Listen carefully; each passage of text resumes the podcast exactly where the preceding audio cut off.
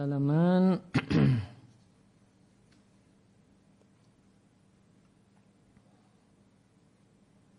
halaman 7 baris keempat paragraf kedua.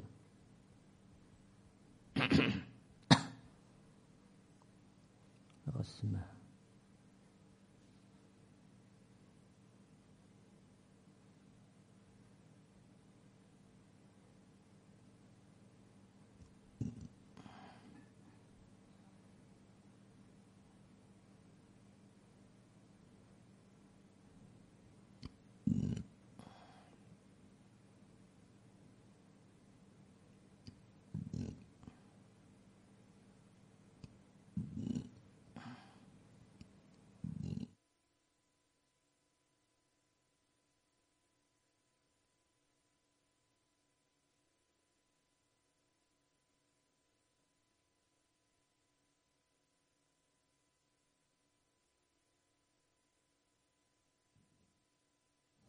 Udah? Alhamdulillah wa kafa wa salatu wa salamu ala rasulil mustafa wa ala alihi wa sahbihi wa man tabi'ahum bi ihsanin ila yaumidin amma ba'id kaum muslimin dan muslimah rahimani wa rahimakumullah.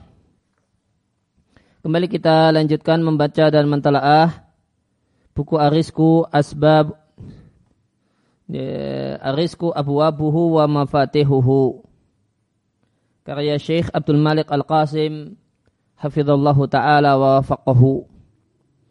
Kita masuk pada halaman ke-7 di di paragraf yang kedua dari Muhammad bin Sirin dari ayahnya berarti Sirin Sirin mengatakan aku salat bersama Umar bin Khattab radhiallahu anhu salat maghrib e, bubar dan pulanglah Umar dan bersamanya sejumlah orang Quraisy. Lantas Umar melihat di bawah ketiakku terdapat rozmah.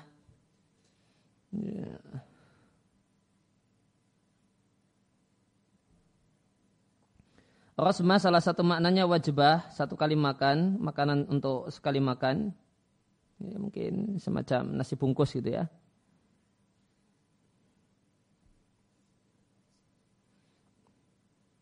Atau bisa juga maknanya kumpulan dari sesuatu.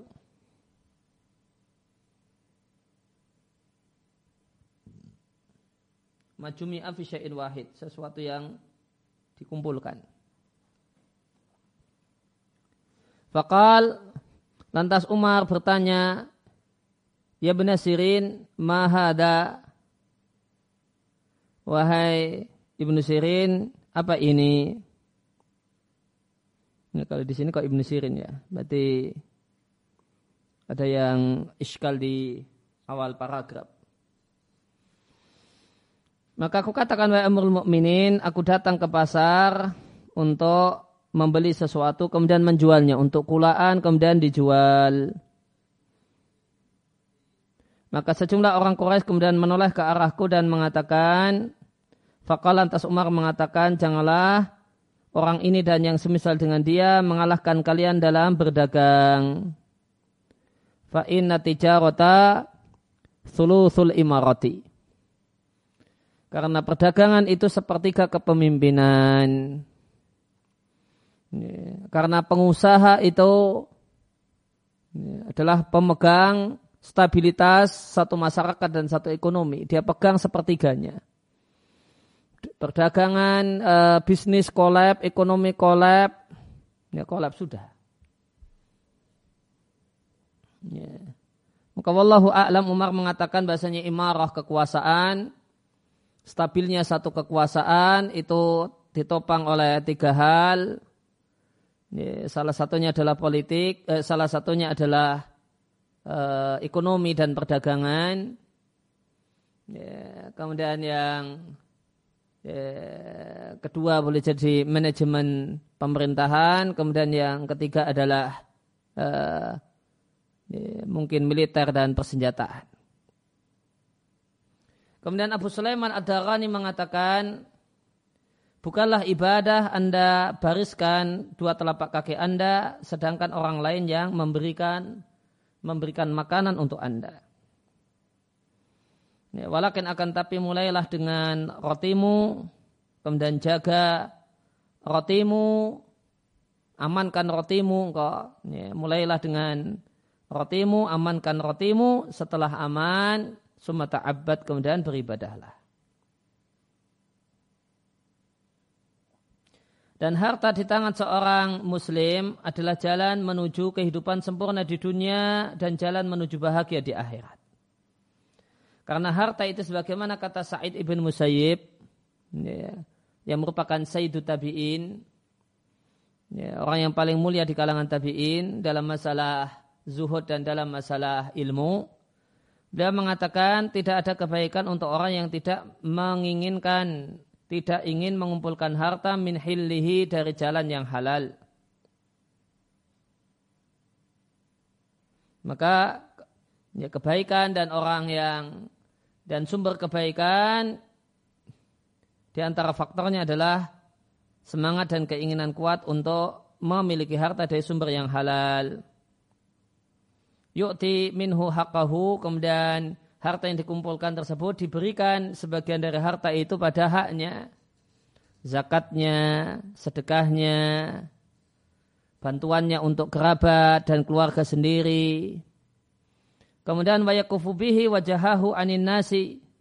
Dan dengan harta tersebut dia lindungi wajahnya dari ngemis-ngemis sama manusia. Dan Ibnu Qudama al-Hambali rahimallahu taala menyampaikan rincian yang detail tentang keadaan pencari dunia. Nah, berikut ini perkataan dan kutipan panjang perkataan Ibnu Qudamah. Sungguh telah kami jelaskan bahasanya harta itu tidaklah tercela karena hartanya. Bahkan sepatutnya harta itu kalau dilihat dari hartanya semata itu dipuji. Lianau karena harta itu sebab litawasul jadi sarana ila masalihiddin wa dunia. Untuk terwujudnya maslahat agama dan masalah dunia. Dan Allah telah menamai harta dengan khairan, kebaikan yang besar. Bahwa dan harta adalah kuamul adami, adalah tiang penopang kehidupan manusia. Dalilnya ada di firman Allah Ta'ala di awal awal surat An-Nisa. Wala tu'tu sufaha amwalakum. Janganlah kalian berikan dan kalian serahkan harta kalian pada orang-orang yang bodoh. Allah Allah lakum kiyama. Yang Allah jadikan lanjutannya ayat. Yang Allah jadikan harta itu sebagai qiyam. Sebagai penopang kehidupan. Betul harta itu tidak segalanya. Namun kalau tidak ada harta. Ya, secara umum banyak urusan itu jadi syarat Meskipun dia bukan segalanya. Ada banyak hal yang beres tanpa harta. Namun tanpa harta, ya, maka seorang itu akan menemukan banyak kesulitan. Sehingga Allah sebut harta itu adalah tiang, tiang penegak agama, tiang penegak kehidupan manusia. Abu Ishaq As-Sabi'i mengatakan kanu yarawna sa'ata aunan ala dini. Mereka berpandangan bahasanya kelapangan, rezeki dan ekonomi itu adalah alat bantu ala dini untuk agama.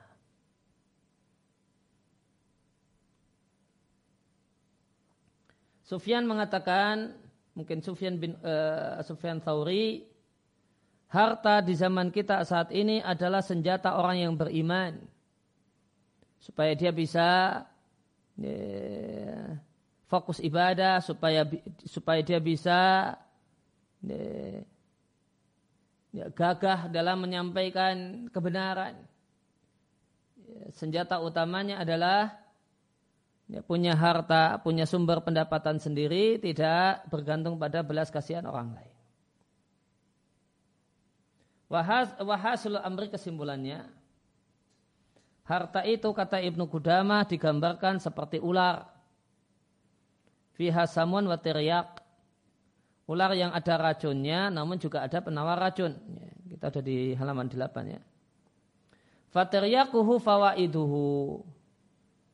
Maka penawar racun harta itulah manfaat-manfaat di balik harta. Bisa untuk ini, bisa untuk itu, bisa untuk mendukung kegiatan ibadah, kegiatan dakwah, ya, mendukung lancarnya kehidupan dan penghidupan kita. Wa iluhu ya, sedangkan kejahatan dan kejelekan harta itulah racunnya.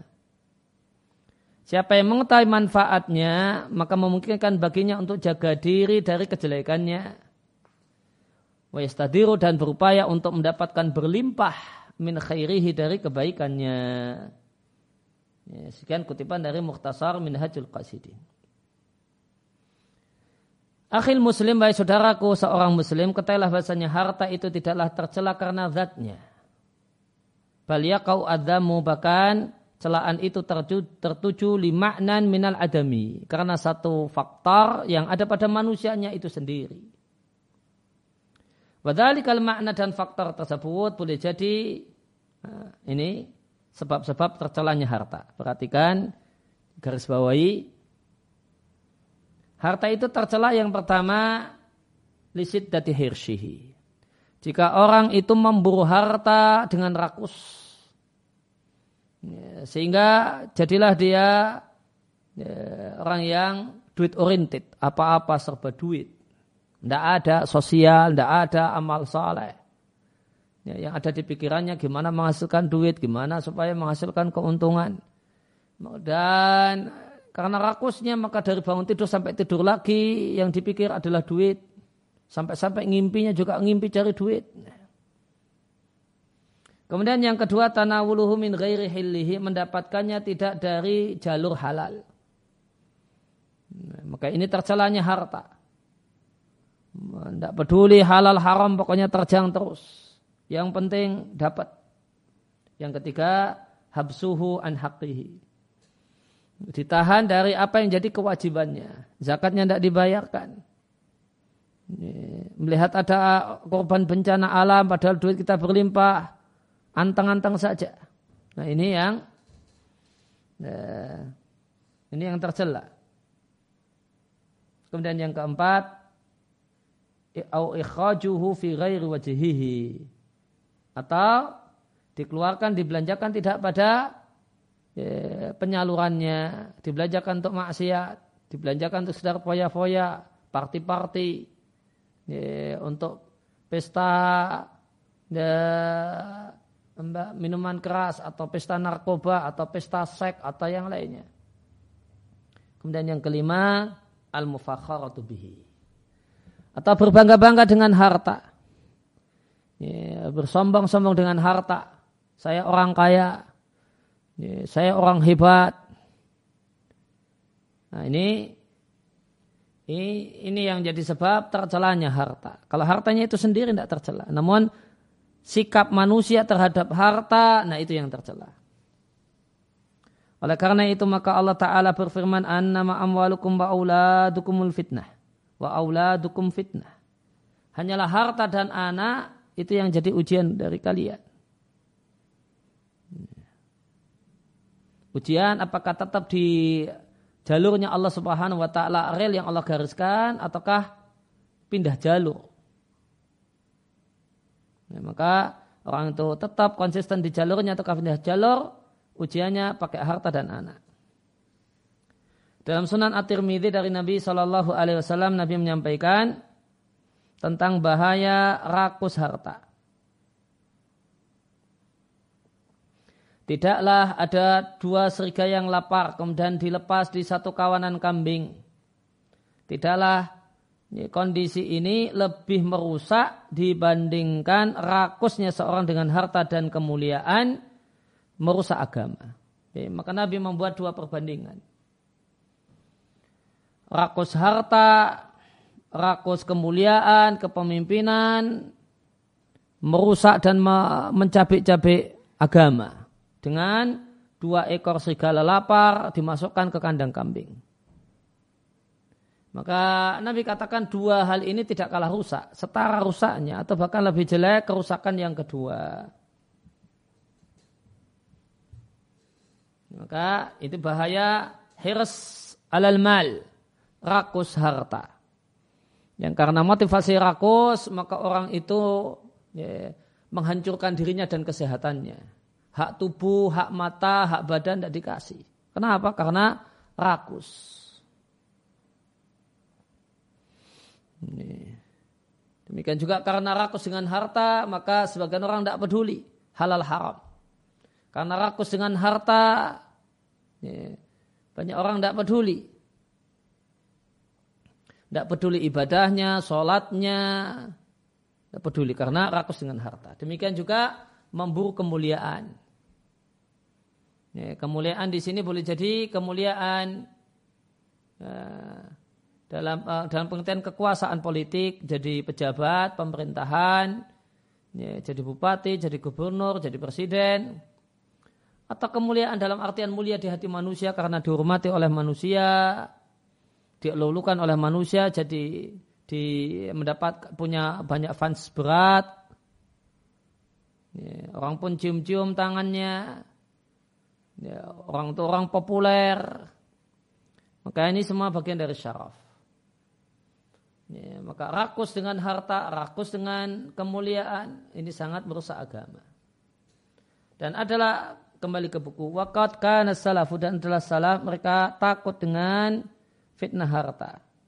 Buktinya adalah Umar radhiallahu anhu jika melihat al-futuh penaklukan berbagai macam negeri kafir dapat berita kemudian dibuktikan dengan harta rampasan perang dibawa ke Madinah maka beliau menangis. Beliau mengatakan tidaklah Allah menahan hal ini dari nabinya dan dari Abu Bakar karena kejelekannya Allah inginkan menimpa keduanya lantas kemudian Allah berikan harta itu kepada Umar karena menginginkan kebaikan pada keduanya. Tidak mungkin demikian. Namun yang terjadi adalah sebaliknya. Allah tahan ya, untuk Nabi dan Abu Bakar karena itulah yang terbaik. Allah berikan dan bukakan lebar-lebar untuk Umar karena ya, karena uh, karena kejelekan.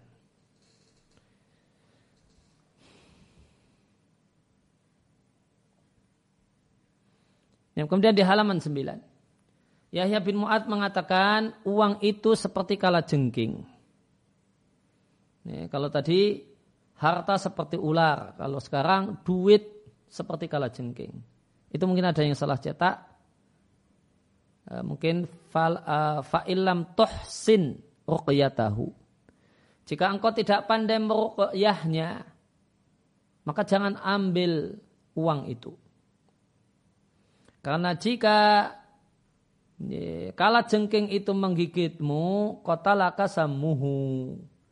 Maka racun bius atau racunnya kala jengking itu akan membunuhmu. Ada yang bertanya, maruqyatuhu, apa itu cara meruqyah duit. Gimana cara merukyah duit? Beliau katakan diambil dari sumber yang halal, disalurkan, dibelanjakan di jalannya yang benar. Didapatkan dengan cara yang halal, dihabiskan dan dibelanjakan dengan cara yang benar.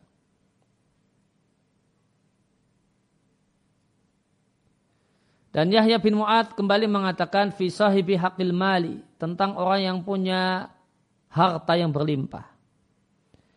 Ini kata beliau, ada dua musibah yang menimpa seorang hamba pada hartanya pada saat dia hendak meninggal dunia.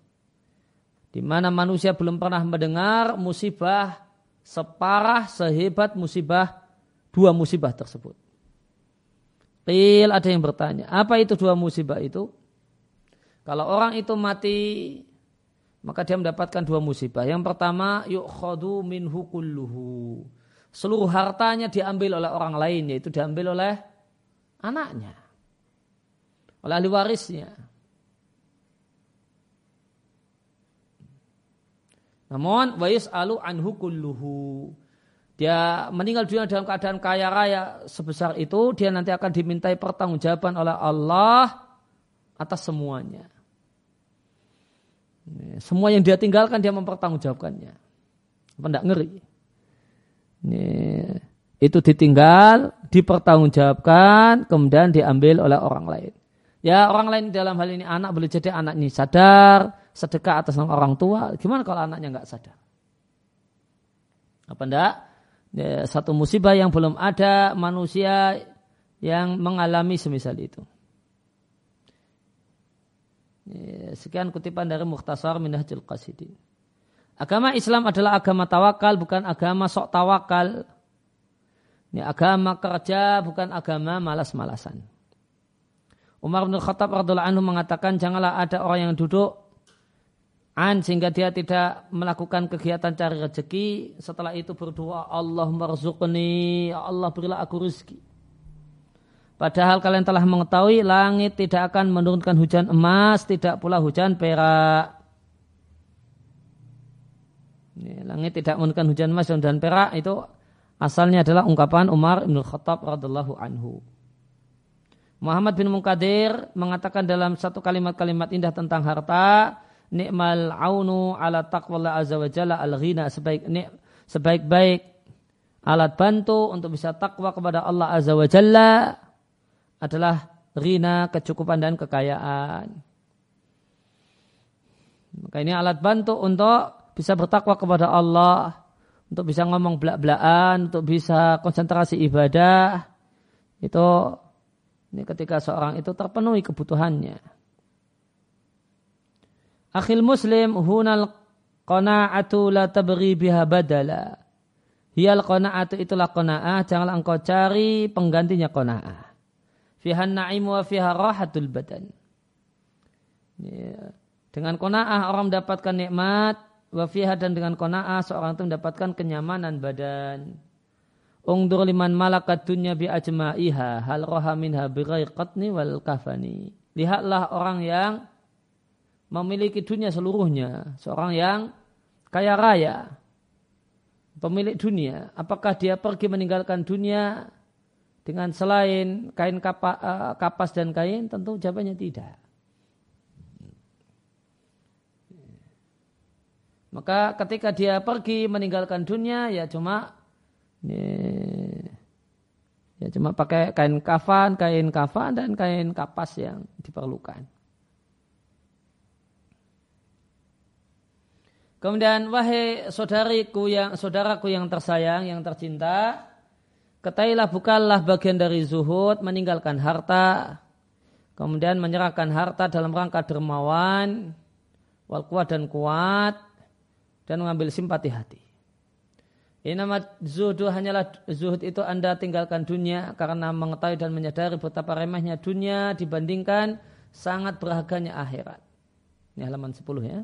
Wan afra dunia dan barang siapa yang menyadari kalau dunia itu seperti salju yang mencair, sedangkan akhirat itu seperti permata yang awet, maka akan semakin kuatlah minatnya fi bihada bihada menjual dunia bihada untuk mendapatkan akhirat yang kekal. Dan adalah zuhudnya salaf di ketika dunia adalah khawatir tersumus dalam hal yang haram.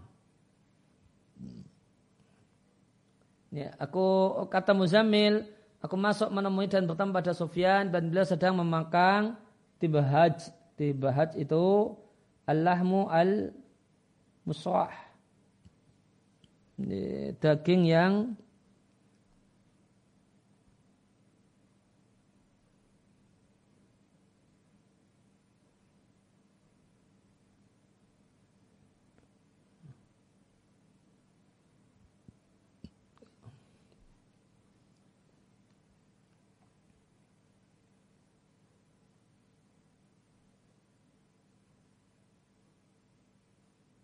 Saraha untuk daging qata'ahu kitaan riqaqan.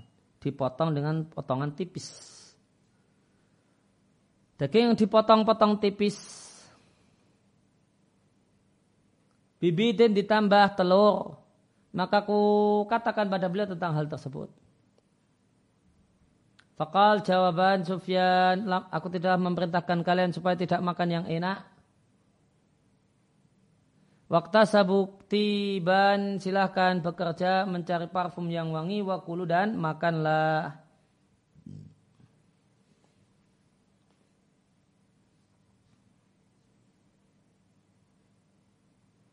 Ali bin Fudail mengatakan kemudian ayahku bahwa Yakulu berkata pada Ibnu Mubarak, engkau perintahkan kami untuk zuhud dan mempersedikit harta Bulqa dan secukupnya dalam masalah harta namun kami lihat engkau datang membawa barang-barang dagangan dari negeri Khorasan dibawa ke sini ke negeri haram. Gimana seperti itu kok kontradiktif antara ucapan dan perbuatan? Maka Ibnu Barak mengatakan, Ya Aba Ali, wahai Abu Ali, Innama af'alu aku lakukan hal itu supaya aku jaga dengannya wajahku dan aku muliakan dengannya kehormatanku sehingga tidak ngemis dan minta-minta. Dan aku akan manfaatkan hal tersebut ala ta'ati Rabbi untuk taat kepada Rabbku, taat kepada Tuhanku. Ya, ya demikian uh, kurang lebih yang bisa kami bacakan di masih di menyelesaikan mukaddimah di pertemuan yang akan datang kita akan masuk pada uh, materi pokok kajian yaitu asbabur rizqi. Ada pertanyaan Mas? Belum ada. Ya, demikian uh, mudah-mudahan jadi ilmu yang bermanfaat dan saya berdoa kepada Allah Subhanahu wa taala agar semua orang yang menyimak kajian ini dengan baik ya Allah catat perbuatannya sebagai amal soleh memperberat timbangan kebajikannya di sisi Allah Subhanahu wa taala dari tidaklah bermanfaat harta dan anak kecuali orang yang menghadap Allah dengan uh, hati yang bersih dan amal yang soleh. Demikian sallallahu ala nabiyina Muhammadin wa ala alihi wasallam wa rada'ana alhamdulillahirabbil alamin. Subhanakallahumma bihamdika asyhadu an la ilaha illa anta astaghfiruka wa atubu ilaik.